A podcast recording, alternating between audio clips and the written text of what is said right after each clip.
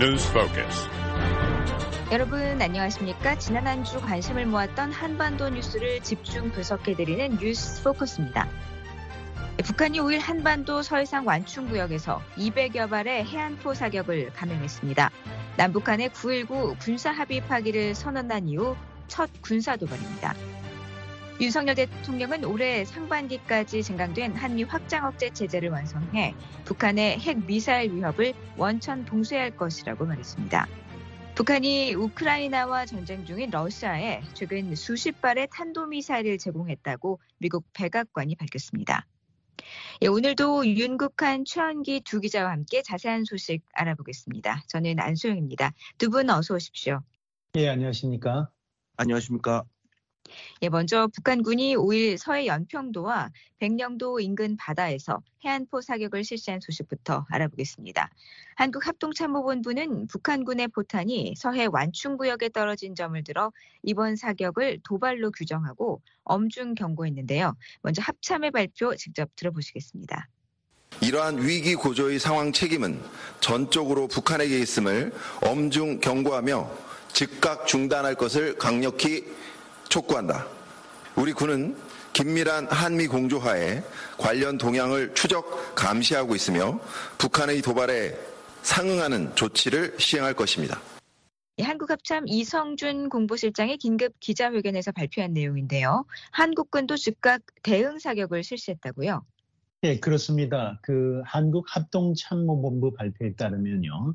이 한국군은 백령도에 있는 해병 6여단 그리고 연평도에 있는 연평부대가 아, 이날 오후 3시께부터 K9 자주포와 전차포 등을 동원해서 이 400발의 해상 사격을 실시했습니다.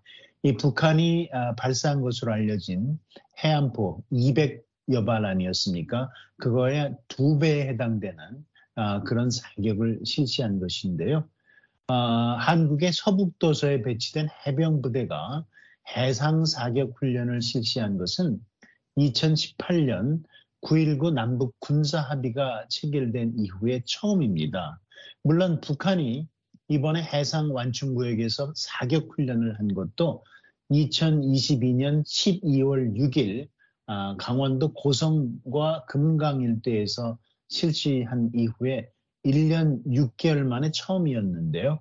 아, 그러니까 잘 알려진 대로 지난해 11월 아, 후반부에 북한이 일방적으로 남북 아, 9.19 군사합의 파기를 아, 주장하지 않았습니까?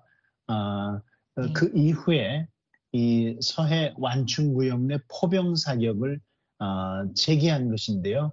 이런 것들은 이제 아, 9.19 군사합의가 어, 파기되면서 어, 예상됐던 어, 측면이 있고요.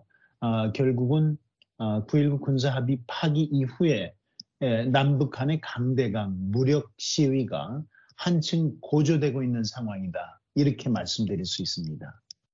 네. 북한은 앞서 9.19 군사합의의 사실상 파기를 말씀하신 것처럼 선언한 바 있습니다. 그런데도 한국 합참이 이번 사격을 도발로 규정한 건 왜 그럴까요? 네, 그것은 그 서해 완충구역의 포사격을 가했기 때문입니다. 말씀하신 대로 한국 합참은 그 북한이 그 해안포 사격을 가하자 이것을 도발로 규정을 하고 대응 사격을 실시했는데요. 지난 2018년에 그 아, 남북 간에 그 합의된 게 있습니다. 9.19 남북 군사합의인데요. 이 9.19 군사합의에 따르면 서해 백령도 북방 그 장산곳 일대하고 연평도 북방 해상에서는 이것을 그 완충구역으로 그 지정을 했습니다. 그래서 이 지역에는 포사격 또 해상 기동 훈련이 금지된 아, 이런 지역인데 아, 북한이 여기에 대해서 그 포사격을 가했기 때문에 아, 이것이 그 9.19 군사합의 위반이다 이렇게 세, 이렇게 그 판단을 하고 어, 이것을 도발로 규정한 겁니다. 그런데 이미 그 남북 간에는 이미 9.19 군사합의를 아, 사실상 그 서로 파기란 그런 상황이기 때문에 아, 이것을 도발로 규정을 했느냐 안 했느냐 이거 자체가 그렇게 큰 의미가 있지 않다 이렇게 전문가들은 말하고 있습니다.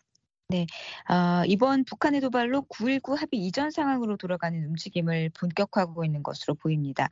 그동안 감지된 움직임들이 어떤 게 있나요? 예, 몇 가지가 이제 한국군 당국이 발표한 데 따라서 이제 아, 북한의 움직임으로 어, 그렇게 아, 탐지가 됐는데요. 어, 일단은 북한이 그 어, 비무장지대 내 감시 초소죠 GP 어, 복원을 하고 있는 상황인데요. 어, 초기에는 어, 그 선언 이후에 어, 목재로 이 어, 경계 초소를 세웠던 것을 어, 지금은 콘크리트 초소로 대체한 정황이 포착됐다는 거고요. 어, 그 다음에 음, 북한군이 경의선 육로 그리고 육로 인근의 아, 감시초소 일대에서 지뢰를 매설 중인 모습도 포착된 것으로 한국군 당국은 밝히고 있습니다.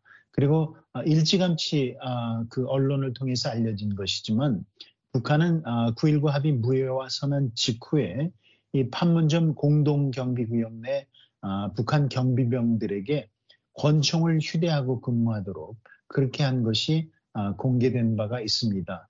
이 앞으로 또 어떠한 그 말하자면 조치들이 북한이 밟아 나갈 것인지 아직 어, 확인하기는 어렵지만 더 강도 높은 말하자면 그런 그 무효화 선언에 따른 움직임이 나타날 것으로 전문가들은 보고 있습니다. 예, 북한군의 이날 해안포 사격으로 한국 당국은 연평도와 백령도 주민들에게 대피령을 내렸습니다. 북한의 이번 도발은 김정은 국무위원장이 연말에 열린 당 전원회의에서 미국과 한국에 대한 초강경 정책을 강조한 것과 관련이 있겠죠. 그렇게 봐야 될 것 같습니다. 아, 김정은 국무위원장은 지난 연말 평양에서 열린 그 9차 전원회의에서 어, 상당히 강경한 입장을 밝혔는데요. 당시 그 뭐라고 그랬냐면은 강대강, 정면 승부의 그 투쟁 원칙, 또 공세적인 초강경 정책 이런 그 단어들을 써가면서 상당히 그 공세적인 그런 정책을 강조했습니다. 아, 이번에 도발도 어, 그 같은 자신의 말이 한갓 그 일종의 엄포가 아니라 실제로 행동으로 옮겨진다 이런 것을 보여주기 위한 것으로 보이고요. 생각해 보면 북한에서 이제 대남 정책, 도발 이런 것을 담당하는 아, 노동당 산하 그 정찰총국이나 대남 부서 군부들이 아마 지난 몇 달간 그 일련의 그 시나리오를 짜지 않았겠느냐 아, 그렇게 그 생각해 볼 수 있겠습니다. 아, 이번에 북한이 한 200여 발의 포탄을 쐈는데 아, 주의 깊게 볼 것은 아, 완충 지역에는 그 포탄을 쐈지만 그 네. 포탄이 그 북방 한계선 아, NL이라고 부르는 북방 한계선을 넘지는 않았다고 그럽니다. 그러니까 아마 그 사전에 아마 면밀히 계산을 해서 어디까지 도발을 하고 어, 어떻게 하자 이걸 아마 계획을 세워놓은 것 같고요. 어, 그렇게 보면 다음번 도발에는 좀 더 가까이 그 북방 한계선 NLL에 가까이 쏜다든가 또 휴전선 근처에서 어, 어떤 도발을 한다든가 또 순항 미사일을 쏜다든가 하는 쪽에서 어, 낮은 쪽에서 아마 그 도발을 시작을 해서 높은 쪽으로 긴장을 고조되는 아, 이런 것으로 아마 옮겨갈 것이고 그 같은 그 남북 간의 그 1차 고조되는 시기는 오는 4월에 한국에서는 그 국회의원을 뽑는 총선거가 있습니다. 상당히 중요한 정치적인 그 행사인데요. 아, 여기서 아마 이를 앞두고 북한이 상당한 그 대남 도발 또 대남 혼란 아, 이런 것을 야기하는 도발을 할 것이다. 이렇게 전문가들은 말하고 있습니다. 아, 그 최현 기자가 잘 설명을 해주셨는데요. 예, 북한이 이번에 해안포 사격은 물론 아, 그 미국이나 한국에 대한 초강력 정책을 아, 공언한 것과 관련이 있을 겁니다. 그렇지만 또 직접적인 아, 그 원인도 아, 있다라는 게 이제 전문가들의 아, 분석인데요. 이 한국의 해군이 아, 지난 3일 그러니까 새해 들어서 어, 동해, 서해, 남해 전 해역에서 함포 사격 훈련 그리고 해상 기동 훈련을 실시했는데요. 여기에 대한 대응의 측면이 있다 이렇게 보고 있는 거고요. 또 지난달 29일부터 일주일 동안은 그러니까 새해까지도 이어진 것이죠.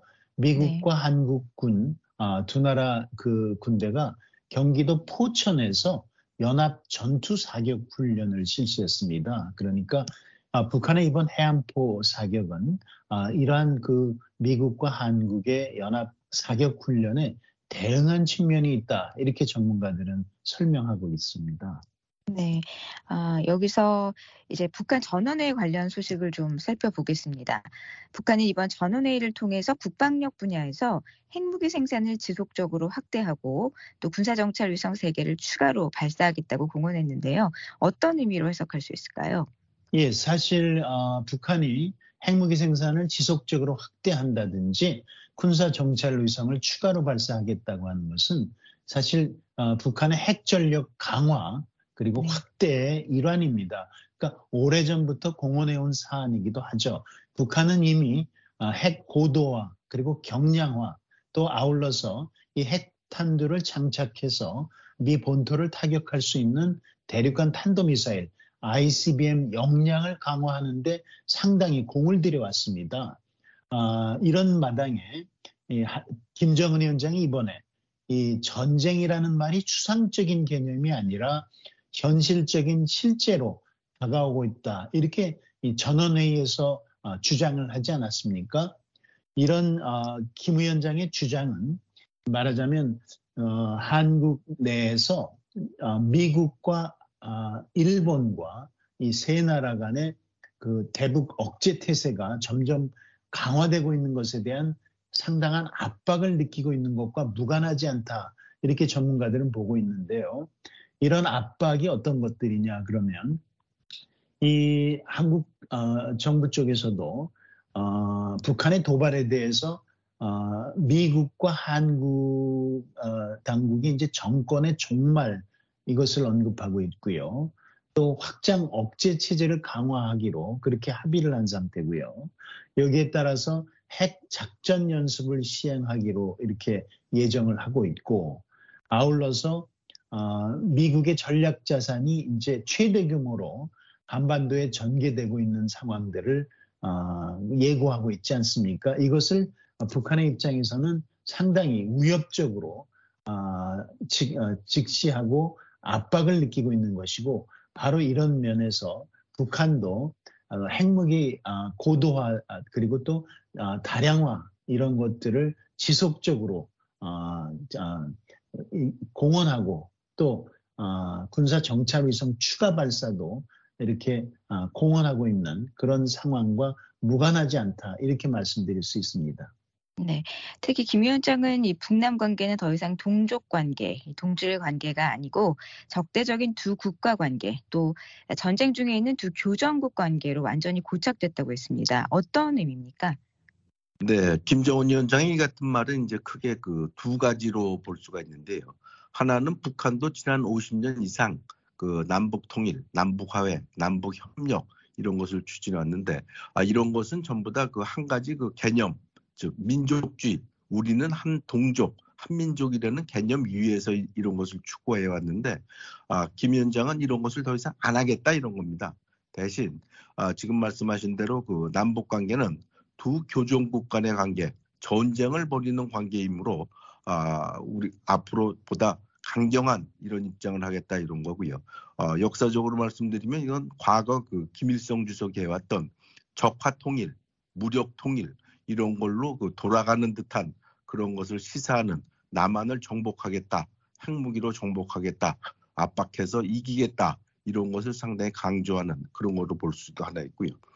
또 다른 하나는 그 북한이 이번에 상당히 강경한 입장을 표명했지만 이것은 거꾸로 보면 북한이 그만큼 상당한 그 내부적으로 그 어려움을 겪고 있다. 아, 이것을 반대로 보여주는 것이다. 이렇게 볼 수도 있겠습니다. 아, 어느 나라나 이제 가장 중요한 것이 아, 정치의 핵심이 이제 경제 그리고 이제 그 사상의 문제 이런 건데요. 아, 북한 경제는 지난 아, 6년간 그 국경 봉쇄 또 제재 이런 걸로 인해서 국내 총생산 GDP가 약 25%나 감소를 했습니다. 뭐 경제난이 이루 말할 수가 없죠. 어, 그렇기 때문에 상당한 내부 경제난이 심각한 그런 상황이고요. 또 다른 하나는 이제 그 남한의 그 문화적 그 어, 침투가 상당히 심각합니다. 아, 지난해 북한이 그 제시한 그 방동사상 문화 배격법 이런 게 있는데요. 이것에 보면은 그 남한 드라마나 음악 이런 것을 갖다가 아, 사서 어, 이것을 그 공급하는 이런 경우에는 최고 그 사형에 처할 수 있을 정도로 어, 상당한 그 엄한 벌을 만들었는데요. 어, 이런 것 만든 것 자체가 아, 일반 주민들이 더 이상 북한 노동당의 선전선동을 흘리지 않고 어, 귀 기울이지 않고 한국의 노래, 음악, 문화 이런 거에 상당히 그 심취해 있다 이런 것을 보여주는 겁니다. 그렇기 때문에 아, 북한이 이렇게 강경하게 대남 자세를 보이고 교전 상태다 이런 것을 보이는 것은 그만큼 북한 내부가 상당히 그 어렵다 이런 것을 반증하는 거다 이렇게 전문가들은 말하고 있습니다. 네, 아, 조선중앙통신은 최선희 북한 외무상이 대남 사업 부문 기구들을 정리하고 있다고 했는데요. 아, 구체적으로 드러난 내용들이 있나요? 아, 구체적인 내용이 드러난 것은 아직 없습니다. 아, 그렇지만 전문가들은 조국 평화통일위원회나 통일전선부 등 이 북한의 대남 기구를 아, 손볼 가능성이 아, 있는 것으로 그렇게 관측을 하고 있습니다. 아마도 이 부분들을 약화시키거나 아니면 아예 폐지하는 것이 아, 중요한 후속 조처가 될 것이라는 그런 전망이 있고요. 아, 이와 관련해서 일부 상징적인 조치는 이미 나타나고 있습니다. 이 북한의 그 말하자면 대남 선전기구죠. 우리 민족끼리의 그 홈페이지를 보면 여기에 그 통일은 우리 민족끼리라는 코너가 있는데 이것이 삭제가 됐고요. 또 어, 남북 교류 사업을 담당하는 민족 화해 협의회라고 하는 것이 어, 그 선전 매체 어, 여명이라는 이름의 선전 매체를 발간하고 있는데요. 이 선전 매체 홈페이지에도 어, 대남 관련 소식을 다루던 코너들이 모두 사라졌습니다. 그러니까 아, 이 코너들이 이제 이름이 평화와 통일의 지름길, 민족의 화해와 단합 또는 6.15 통일시대 이런 것들이 몇 가지가 있었는데요. 다 사라졌습니다. 김정은 위원장이 아, 이 통일이라고 하는 말은 이제는 남북한이 두 국가 관계가 된 상태에서는 더 이상 가능하지 않다라고 하면서 사실 이 부분을 이제 아, 삭제하는 것을 사실상 암시한 것과 같은 맥락에서 이루어진 것인데요. 말씀드린 대로 아, 이 주요 당이나 이 정부의 아, 남, 대남 관계 아, 부서들 또는 조직들이 어떻게 아, 정비가 될지 아, 주목해야 될 그런 대목입니다. 네. 아, 김정은 위원장은 전원회의에 이어 새해 초에 또 고체 연료를 기반으로 하는 신형 대륙간 탄도미사일 ICBM 민 화성 18형 발사대 차량 생산 공장을 현재 지도했습니다. 미국을 겨냥한 메시지로 볼 수 있을까요? 그렇게 봐야 될 것 같습니다. 말씀하신 대로 그 김정은 위원장의 4일 그 미국 북한의 그 대륙간 탄도미사일이죠. 화성 18형을 만드는 그 공장을 시찰했는데요. 그리고 그 사진을 공개했습니다. 아, 시겠지만 화성 18형은 북한이 개발한 아, 가장 그 장거리 그 ICBM 미사일이죠. 그래서 사거리가 만 킬로미터 이상이고 또 고체 연료를 사용하기 때문에 상당히 아, 짧은 시간 안에 발사할 수 있는 이런 거고요. 만 킬로미터를 공격할 수 있으면 북한에서 이제 미 본토를 공격할 수 있는 그런 무기다 이런 뜻이고요. 아, 또 하나는 이번에 그 단순히 시찰한 것뿐만이 아니라 그 사진을 공개했습니다. 아, 그래서 어, 북한이 보내는 메시지는 아, 우리도 그 미 본토를 공격할 수 있는 ICBM을 갖고 있고 그것도 상당히 아, 신속히 쏠 수 있는 무기가 있으니 아, 우리에 대해서 아, 더 이상 뭐 비, 비핵화라든가 그런 어떤 것을 그 강요하지 마라 이런 하나의 메시지를 이런 사진, 시찰 이런 걸 통해서 보여주는 것이다 이렇게 전문가들은 말하고 있습니다. 네, 이 미국 정부의 최근 논평을 보면요. 북한의 거듭되는 강경 발언에도 불구하고 유독 외교와 대화를 통한 문제 해결을 강조하고 있습니다. 그 배경은 어디에 있을까요? 예, 물론 뭐 의례적일 수도 있습니다. 국무부는 아, 또 백악관도 마찬가지고 아, 지난 바이든 아, 행정부 들어서 아, 북한 문제에 대한 언급을 할 때면 아, 항상 이 전제 조건 없는 대화에 열려 있다라는 점을 강조해 오지 않았습니까?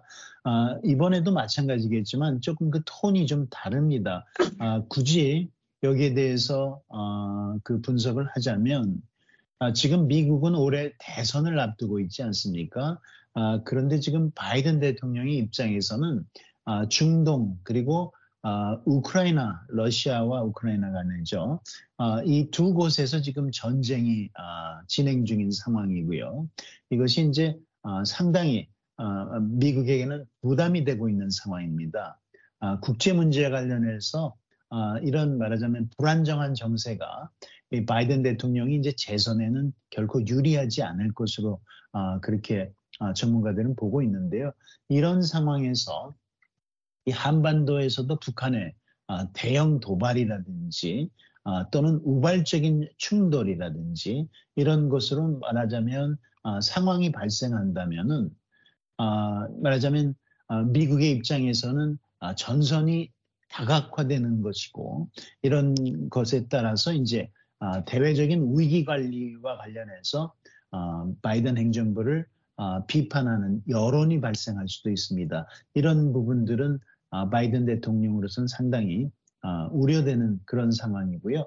따라서 미국의 입장에서는 아, 북한과의 대화를 통해서 이 북한 문제 또는 한반도 문제에서 진전을 이루지는 못하더라도 최소한 북한의 중대한 도발은 막아야 되겠다라는 그런 말하자면 인식이 있을 수 있고요. 이런 부분에서는 어쨌든 북한의 아, 자극하기보다는 이제 외교와 대화를 강조하면서 아, 북한의 아, 어떤 좀 유화적인 메시지를 보내는 측면이 있지 않느냐 이렇게 볼 수가 있습니다.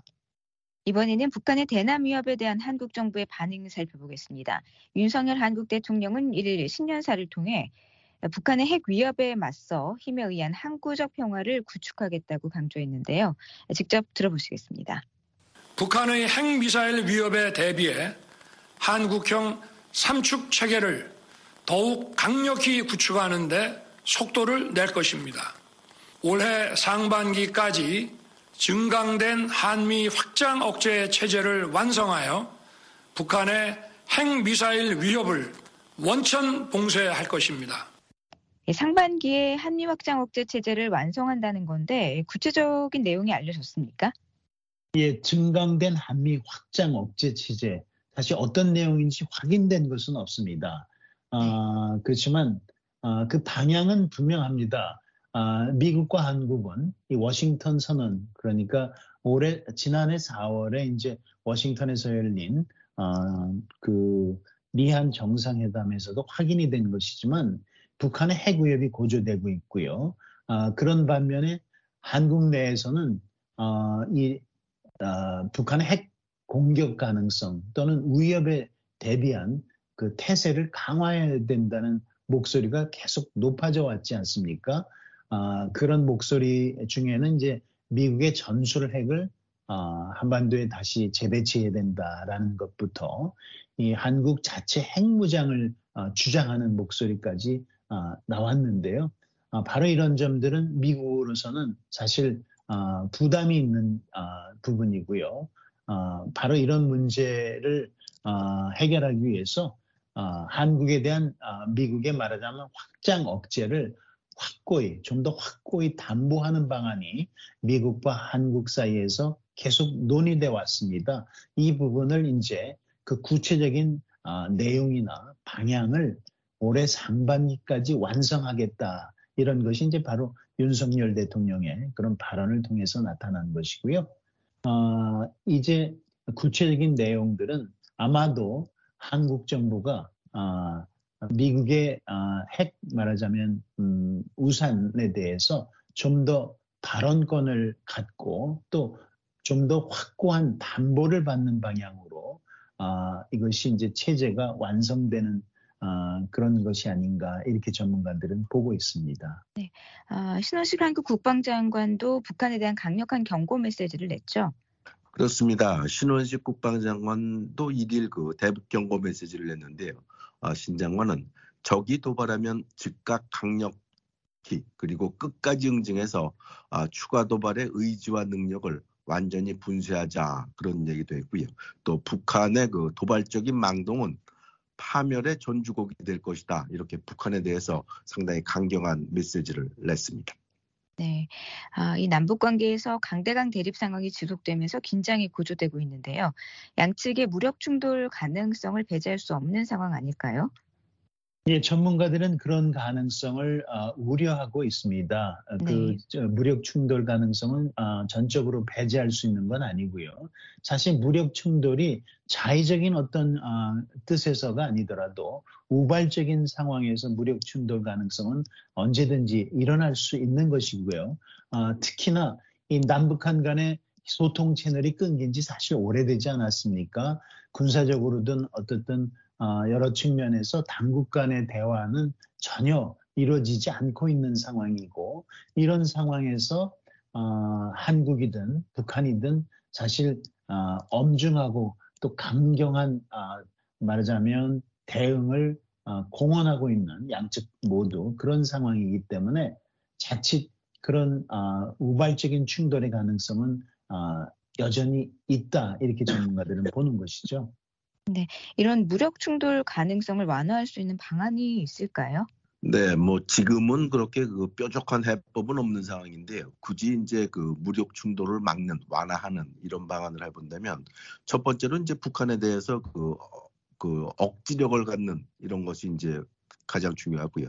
어, 두 번째는 조금 전에도 얘기가 나왔습니다만은 어, 원하지 않는 충돌이 발생할 수도 있습니다. 우발적으로 충돌하는 경우죠. 그런 경우에 대비해서 어, 남북 군사 당국 간의 그 통신 체계, 아, 그 군사 남북 군사 간의 그 전화 연락망 이런 거락도 좀 갖는 게 좋다 이런 얘기가 많고요. 또 하나는 아 이렇게 남북 간의 그 연락 그 이것도 못지않게 아, 중국 러시아와 아, 쪽과 그 한국이 좀 아, 외교를 좀 밀접히 갖는 아, 이런 것이 좋다 이런 얘기는 있습니다만은 지금 현 상황이 워낙 긴장이 고조되고 있는 그런 상황이기 때문에 그 뾰족한 해법은 아니다 이렇게 전문가들은 말하고 있습니다. 이번에는 북한이 우크라이나와 전쟁 중인 러시아에 최근 탄도미사일을 제공한 소식 알아보겠습니다. 예, 미국은 러시아가 우크라이나를 겨냥해 북한으로부터 제공받은 탄도미사일을 실제 사용했다고 밝혔는데요. 이 우크라이나 전황에 어떤 영향을 미치게 될까요? 예, 전황에 이제 그 지금 어, 그 현지 전황을 보면 네. 우크라이나는 사실 중동 지역에서 어, 이스라엘과 하마스 간의 어, 전쟁이 시작되면서 어, 국제사회로부터 어, 말하자면 전쟁과 관련한 지원이 사실 굉장히 지금 더욱 절실하게 필요한 상황 아닙니까? 국제사회는 그렇지 않아도 중동 사태 이전에도 말하자면 우크라이나에 대한 지원의 일종의 그 어, 피로감을 느꼈다는 것이고요. 바로 이런 점 때문에 이제 국제사회의 지원이 상당 부분 줄어든 측면이 있는데 어, 바로 이 때문에 이제 우크라이나가 아, 전선에서 러시아에 대응하는 데 있어서 상당히 어려움을 겪고 왔습니다. 잘 아시는 대로 어, 지난해 6월부터 시작됐던 어, 러, 우크라이나의 러시아에 대한 대반격 작전이 사실 어, 별다른 성과를 내지 못했고요. 전세가 이제 지지부진한 상황입니다. 이런 가운데 러시아도 어, 부족했던 탄약, 장비 이런 것들로 이제 참 어려움이 없진 않았었는데 이것을 이제 북한으로부터 상당량을 어, 제공받으면서 다시 어, 이런 탄약 장비 사용해서 이제 상당히 어, 우세를 보이고 있다는 거 아닙니까? 여기에다가 어, 탄도 미사일까지 어, 북한으로부터 제공받은 상황에서는 사실 어, 무엇보다도 우크라이나에 대한 지원이 줄어든 어, 상황이기 때문에 어, 말하자면 우위를 확보할 가능성이 굉장히 큽니다. 이런 것들은 어, 말하자면 우크라이나에서의 전세를 어, 결정적으로 바꿔놓을 수 있는 그런 어, 계기가 될 수도 있다. 이렇게 전문가들은 보고 있는 것이죠. 특히나 탄도미사일, 아, 북한의 탄도미사일, 러시아에 제공된 것을 보면 사거리가 900km에 달합니다. 그래서 러시아에서 우크라이나의 요충지를 타격할 수 있는 그런 역량을 가지고 있는 것이고요. 아, 이것은 아, 우크라이나에 대한 타격에 상당한 말하자면 효과를 낼 수 있는 것으로 그렇게 전문가들은 보고 있습니다. 네, 아, 이 러시아가 북한의 탄도미사일을 실전 테스트하고 있는 셈인데요. 한반도 안보와 관련해서도 작자는 함의가 있다고 보여주시는데요. 네, 상당한 그 의미가 있다 이렇게 전문가들은 말하고 있습니다. 아, 지금까지 나온 그 보도, 정보 이런 것을 종합해 보면은 아, 북러 간의 상당한 그 군사적 그 아, 협력이 이루어지고 있는데요. 아, 지금까지 북한이 약 3천 개 이상의 아, 컨테이너에 실린 그 포탄과 장비 그리고 이번에 나온 아마 단거리 미사일도 아, 컨테이너에 실어서 그 러시아에 제공한 것으로 알려졌는데요. 문제는 이제 그 북한이 러시아에 제공한 건 제공한 것이고 러시아가 북한에 그 반대급부로 어, 무엇을 제공하느냐 아, 하는 겁니다. 무엇을 그 대가로 주느냐 하는 것인데요. 어, 최근에 그 미 백악관에 존 커비 그 전략 소통 조정관이 4일 그 브리핑에서 밝힌 내용이 보면은 북한은 러시아로부터 전투기, 지대공 미사일, 장갑차, 탄도미사일 생산 장비 그리고 기타 관련 그 첨단 기술을 요청을 하고 있다 이런 얘기를 했습니다. 아마 그 미국의 그 정보 당국으로부터 이 같은 그 정보가 입수된 것으로 보이는데요. 만일 그 북한이 요청하는 러시아산 전투기, 지대공 미사일, 장갑차 이런 것이 그 북한으로 이제 들어가게 되면은 이것은 상당한 그, 그 한반도 정세에 큰 변화가 될 수 있습니다. 예를 들면은 어, 전투기 같은 경우는 북한은 아직도 그 아, 핵무기, 뭐 미사일 이런 거는 뭐 갖고 있지만 전투기 같은 경우는 지난 한 30년 이상 아, 북한은 새로운 그 전투기를 받지 못했습니다. 중국으로부터 그렇고 러시아로부터 그렇고요. 그래서 러시아가 만일 그 중, 북한의 요청을 받아들여서 어, 전투기나 아, 새로운 그 첨단 무기를 북한에 제공할 경우에는 아마 그 남북 그 군사적 균형이 상당히 무너질 수 있고 이것은 그 한반도 정세에도 상당한 변화를 만들어낼 것이다 이렇게 전문가들은 보고 있습니다. 예, 미국은 북한의 러시아의 대량 살상 무기 거래에 대해 유엔 안보리에서 논의한다는 방침인데요.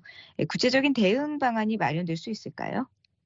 사실 어, 어려운 상황입니다. 왜냐하면 네. 지금 유엔 안보리는 아, 미국과 영국 아, 그리고 프랑스 이렇게 서방 측 아, 상임이사국과 또 중국, 러시아 이렇게 두 나라가 극명하게 대립하면서 의견 대립을 보이고 있는 상황이기 때문입니다.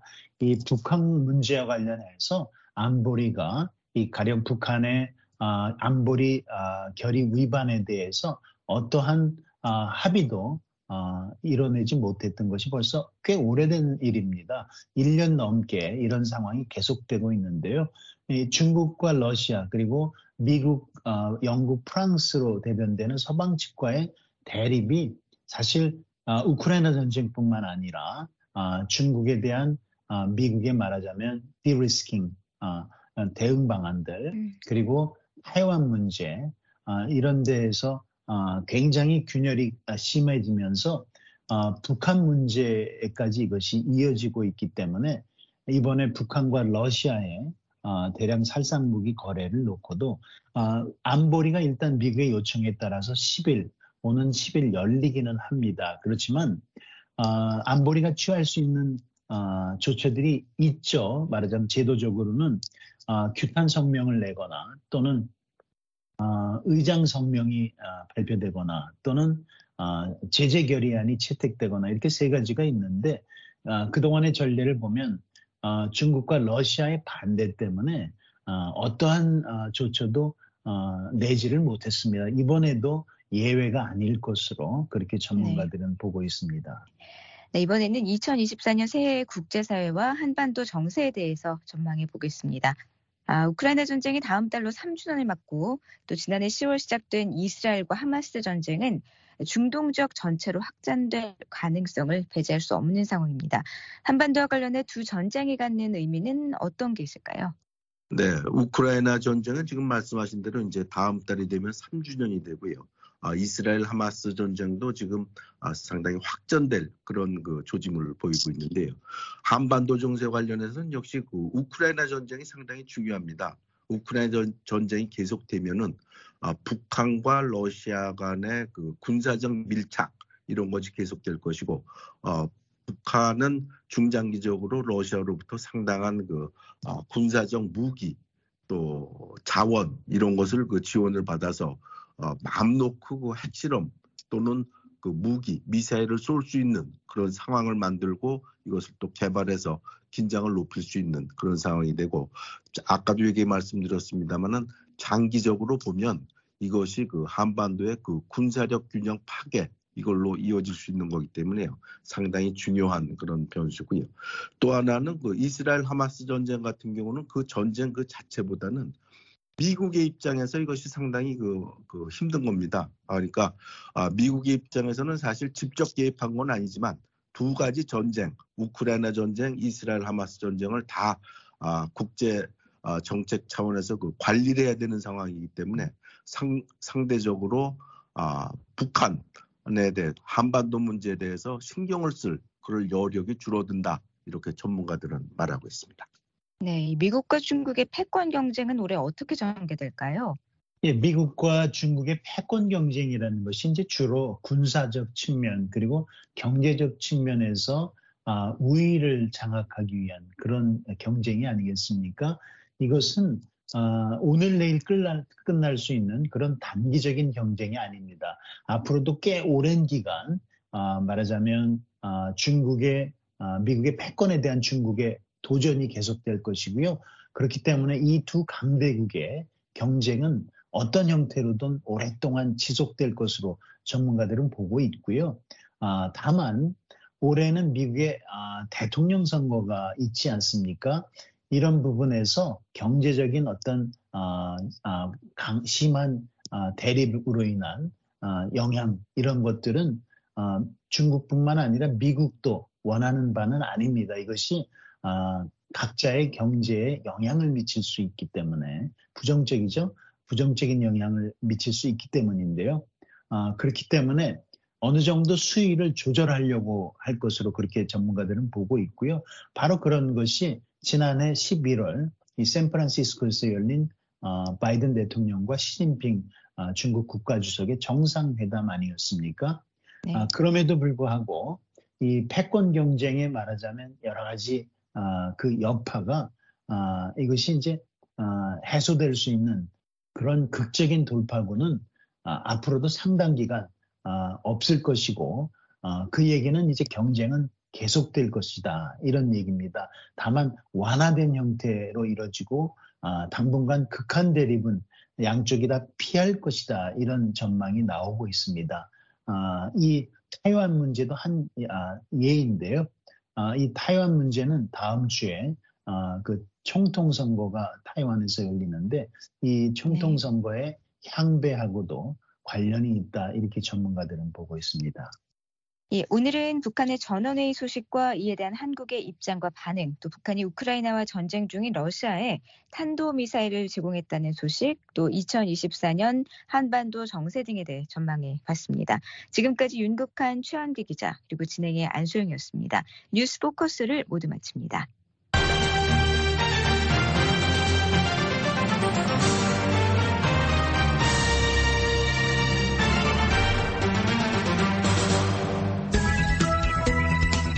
VOA 방송입니다.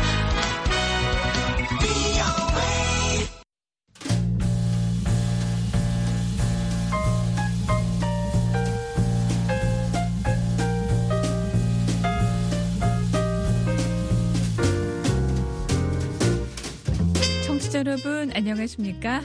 매주 토요일 밤 여성의 관심사와 여성 관련 다양한 내용을 소개해드리는 주간 여성 프로그램 여자들의 행복한 시간 여행시의 장량입니다. 청취자 여러분 먼저 새해 복 많이 받으시기 바랍니다.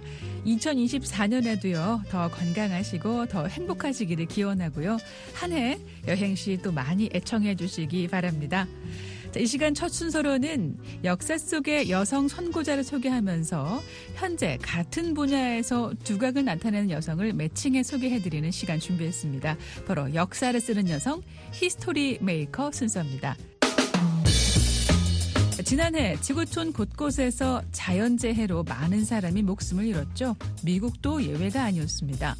글로벌 통계 자료를 발표하는 스태티스타에 따르면 미국은 지난 2023년 1월부터 9월까지 180여 명이 산불 피해로 목숨을 잃었고요.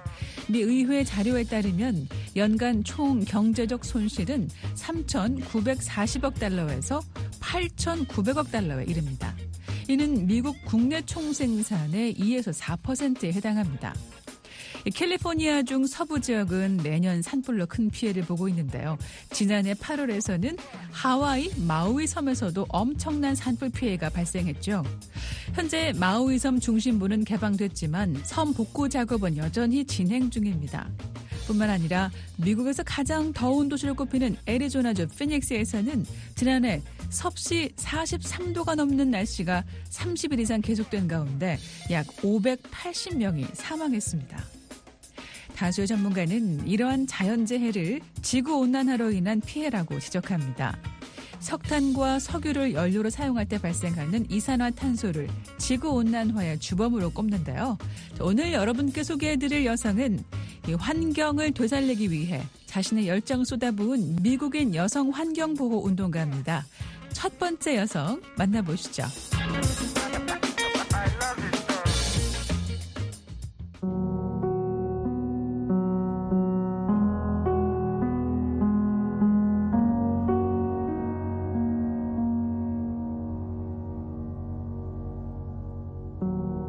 우리가 오랫동안 여행해온 길은 놀라운 진보를 가능케 한 너무나 편안하고 평탄한 고속도로였지만 그 끝에는 재앙이 기다리고 있었다.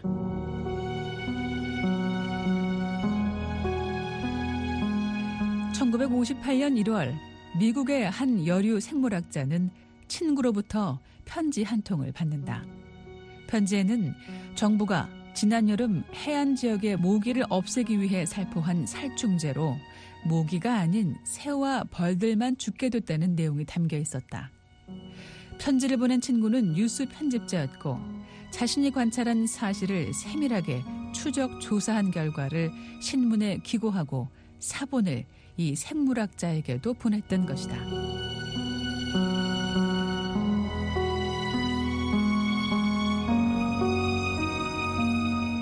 친구의 편지를 받았던 이 여성은 다름 아닌 현대 환경운동의 선구자로 유명한 미국인 여성 레이첼 칼슨 박사였다.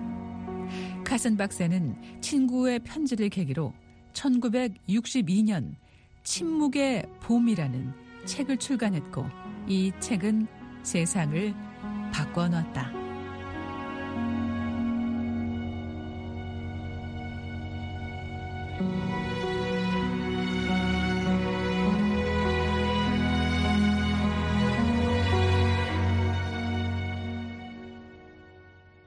네, 오늘의 주인공은 생물학자이자 환경운동가였던 레이첼 칼슨입니다. 환경운동가로서 어떤 삶을 살았고 또 그 영향력은 어땠는지 알아보겠습니다. 김현숙 기자 나왔습니다. 안녕하세요. 네, 안녕하세요. 김현숙입니다. 네. 자, 이 레이첼 칼슨이라는 인물이 수식어가 참 많은 사람이더라고요. 현대 환경운동의 선구자라고 불리고요. 또 생태학 시대의 어머니라고도 불리는 인물인데 타임지가 뽑은 20세기를 변화시킨 백인 명단에 오르기도 했고요. 자, 어떤 인물인지 알아보겠습니다. 네. 말씀하신 대로 생물학자, 작가, 그리고 환경운동가였던 레이첼 칼슨 씨는 1907년 펜실베니아주에서 태어났습니다. 네. 어릴 때부터 작문 실력이 뛰어났다고 하는데요. 음. 그래서 꿈도 소설가가 되는 거였다고 하네요. 네. 자, 겨우 10살밖에 안 된 때 쓴 소설이 어린이 잡지에도 실렸다고 하는데 예, 칼슨 씨는 펜실베니아 여자대학교, 현재 이 채덤 대학교에서 영문학을 전공했지만 나중에 생물학에 관심을 두게 돼서 음. 동물학으로 전공을 바꿨습니다. 네. 자, 그리고 대학을 졸업할 때 펜실베니아 여자 대학 학생 중에서 과학 전공으로 학위를 받았는데 뭐 이런 경우는 아주 드물었다고 하네요. 네. 칼슨 씨는 메사추세츠주의 우주홀 해양생물연구소에서 해양과 그 생태계에 관해 연구했고 존스 홉킨스 대학교에서 해양 동물학 석사 학위를 받은 후 메릴랜드 대학교에서 학생을 가르쳤는데요. 네. 볼티모어 선지에 자연사에 관한 기사를 발표하기도 했습니다. 자, 이런 경험은 그녀가 1930년대 중반 워싱턴의 연방정부 수자원 연구소에서 일하는데 큰 도움이 됐습니다. 음, 연방 공무원으로 일을 했군요. 네. 당시 활약을 좀 더 자세히 알아볼까요? 예, 칼슨 씨는 1936년에 미 어류국의 생물학자로 들어갔습니다. 당시 그녀는 이곳에서 두 번째로 고용된 여성이었는데요. 네. 공무원 시험에서 모든 지원자 중 가장 높은 점수를 받았다고 합니다. 네. 이곳에서 칼슨 씨는 물속의 로맨스라는 해양 생물에 관한 짧은 라디오 프로그램 시리즈를 만드는 임무를 맡았는데요. 네. 이 프로그램은 복잡한 과학적 아이디어를 대중에게 전달하는 큰 역할을 한 것으로 평가받았습니다. 팸플릿과 다른 대중지학적 자료들을 쓰던 칼슨 씨는 모든 춤팔물을 감독하는 편집장으로 승진하는 등 15년간 연방정부에서 일하며 전문성을 키웠습니다. 네. 자, 이렇게 어류국에서 쌓았던 경험이 또 작가로서의 기반을 마련했다고 하더라고요. 예, 그렇게 볼 수 있습니다. 네. 미국 어류국에서의 경험은 칼슨 씨 자신에게 이 1950년대 전업 자연 작가로서의 기반을 마련했습니다.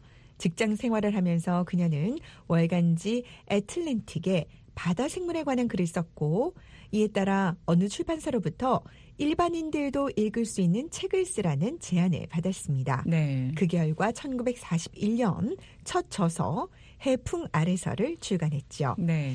카슨 씨의 과학적 전문성과 문학적 능력의 조화를 이루는 환경보고 작가 활동은 당시에는 매우 드문 사례였는데요. 네. 이런 활동이 그녀가 환경운동가로서 입지를 굳히고 큰 역할을 하는 성공적인 활동에 중요한 역할을 한 것으로 평가받았습니다. 자, 그녀의 주요 작품인 침묵의 봄이 일으킨 반향을 보면 그녀의 활동이 어떤 의미가 있었는지를 시사합니다. 네. 사실 레이첼 칼슨을 말할 때 이 침묵의 봄은 빼놓을 수가 없는 화두인데요. 앞서 이 침묵의 봄이라는 책이 어떻게 세상에 나왔는지를 소개해드렸었는데요. 책 내용 한번 알아볼까요? 네, 1962년에 출판된 침묵의 봄은 당시 미국은 물론이고 국제적인 화두가 됐었습니다. 네. 비료와 농약의 환경적 영향에 초점 초점을 맞추었지요.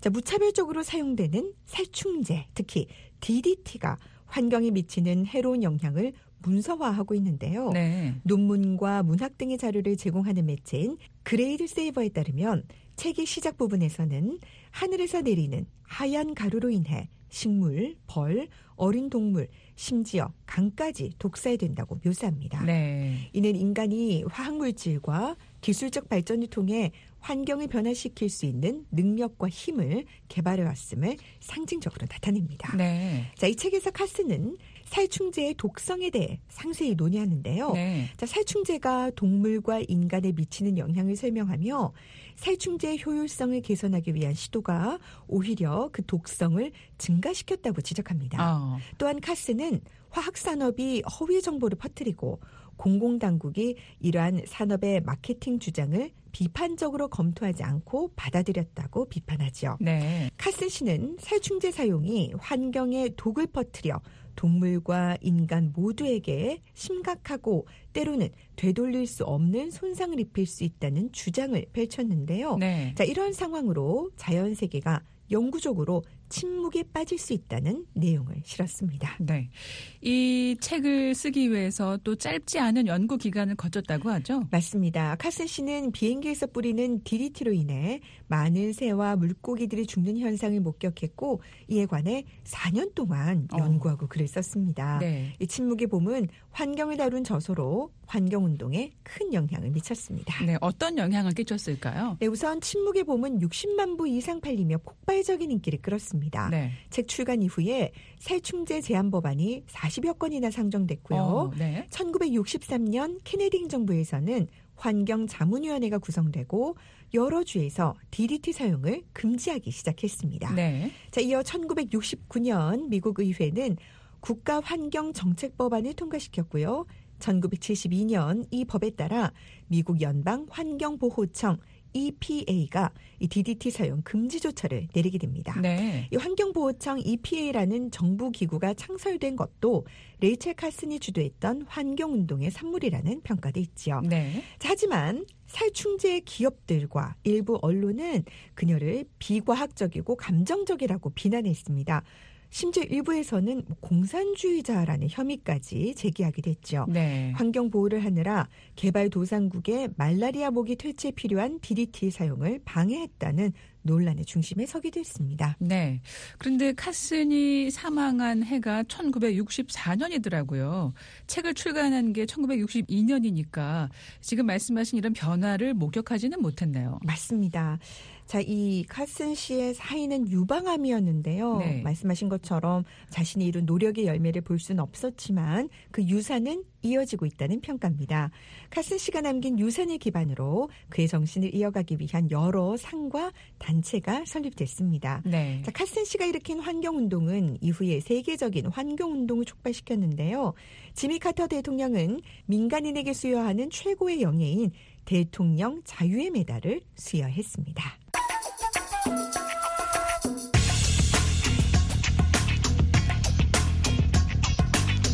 지금 여러분께서는 VOA 한국어 방송에 전해드리는 주간 여성 프로그램 여자들의 행복한 시간 함께하고 계십니다. 네, 생물학자, 저술가, 또 환경운동가 레이첼 칼슨 씨에 관해서 알아봤는데요. 미국에서 현재 환경운동가로 활동하는 청년이 있어서 함께 소개해드리겠습니다. 예, 올해 22세인 남미계 미국인 여성 나일리 코보 씨를 소개합니다. 네. 미서부 캘리포니아 로스앤젤레스에서 나고 자란 코보 씨는 주목할 만한 미국의 환경 정의 운동가입니다. 코보 씨는 지난 2022년 시사주간지 타임이 선정한 타임 넥스트 100, 즉 떠오르는 지도자 100인 명단에 올랐던 인물입니다. 네. 이 나엘리 코보 씨가 이민자 가정에서 태어났죠. 네. 어떤 계기로 이 환경 운동가가 됐는지 알아보죠. 네, CBS 로스앤젤레스에 따르면 코보 씨는 중남미계 가정에서 자랐습니다. 코보 씨는 9살의 어린 나이에 자기 집 건너편 유정에서 나는 악취로 음. 생활에 큰 불편을 겪었는데요. 네. 일찌감치 자신이 직접 환경 문제에 노출된 것이 이 어린 소녀의 삶과 활동에 큰 영향을 미쳤습니다. 네. 환경 문제에 노출됐다는 게 구체적으로 어떤 얘기일까요? 예, 코보 씨는요.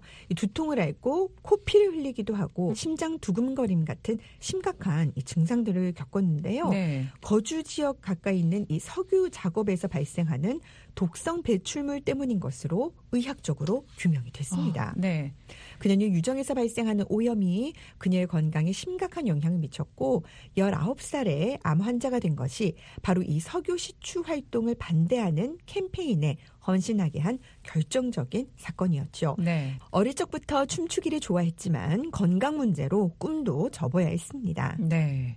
자, 어떤 활동을 했을까요? 네, 19살이 되었을 때 코보 씨는 그녀의 커뮤니티에서 유독한 석유 시추 현장을 영구적으로 폐쇄하기 위한 캠페인을 주도해 성공합니다. 네. 이 캠페인은 비슷한 문제를 겪는 다른 지역 사회에도 환경운동 캠페인이 벌일 수 있는 인식과 동기를 제공한 것으로 평가됐습니다. 네. 나일리 코보시의 이런 노력은 그녀의 커뮤니티에 구체적인 변화를 불러왔을 뿐 아니라 전 세계 젊은 활동가들에게 영감을 주고 있다는 평가를 받았고요.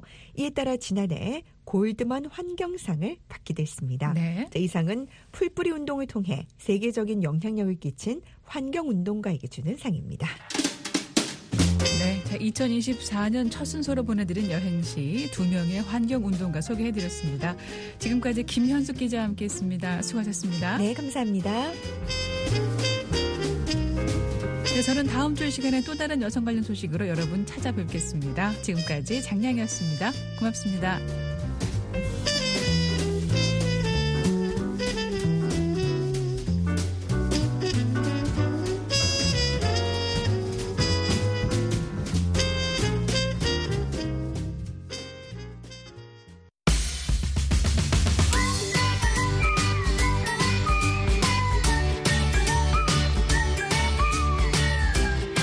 안녕하세요. 회화와 문법을 동시에 공부하는 Everyday English, BO의 매일 영어 진행의 이은경입니다. 오늘은 동사의 단순 과거 시제에 대해 얘기하겠습니다. 영어의 동사는 크게 12개의 시제로 구분할 수 있습니다. 한국어에는 없는 생소한 시제도 있어서 다소 까다롭게 여겨지기도 하는데요. 오늘은 그 중에서도 가장 간단한 단순 과거 시제에 대해 알아보겠습니다. We can use many verb tenses to talk about the past, but the simple past is what we use most often. 우리는 과거에 대해 얘기할 때 많은 동사 시제를 사용할 수 있습니다.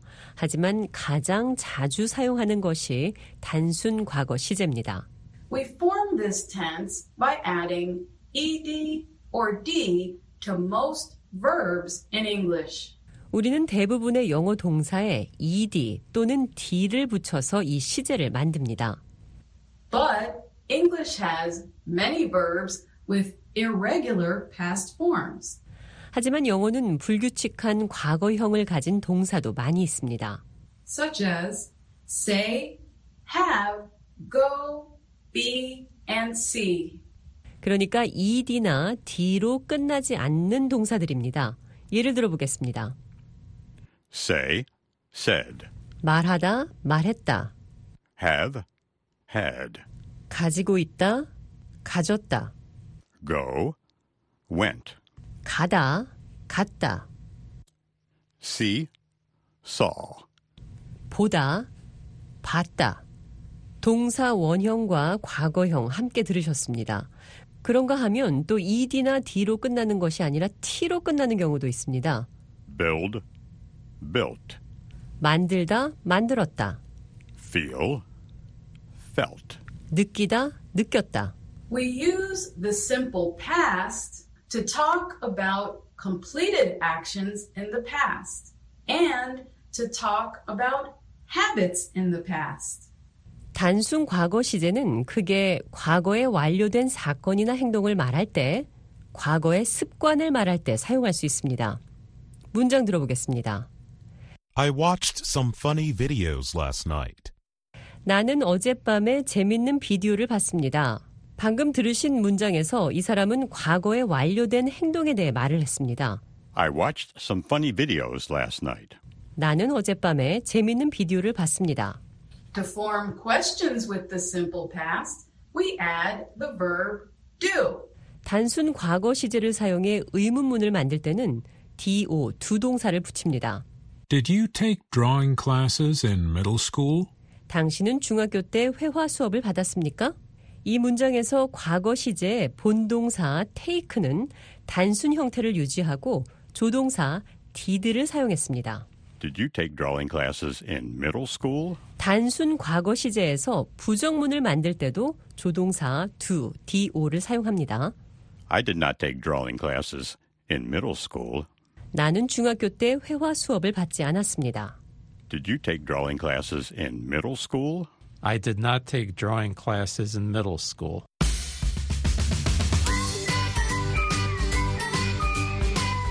Everyday English, VOA 매일 영어. 오늘은 단순 과거 시제에 관해 알아봤습니다.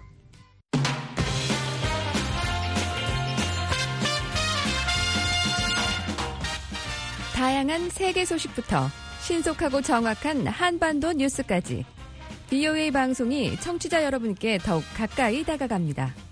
휴대전화가 있으십니까? 휴대전화 모바일 사이트로 간편하게 접속하실 수 있습니다. VOA 방송 모바일 사이트 www.voakorea.com www.voakorea.com 방송에서는 접할 수 없었던 영상 뉴스와 인터뷰도 시청하실 수 있습니다. 궁금했던 소식들 이제 VOA 방송 모바일 사이트를 통해 만나보시기 바랍니다.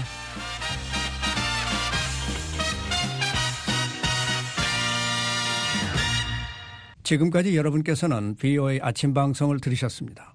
VOA 아침 방송은 매일 새벽 4시부터 6시까지 2시간 동안 단파 7465, 9575, 9800kHz로 보내드립니다.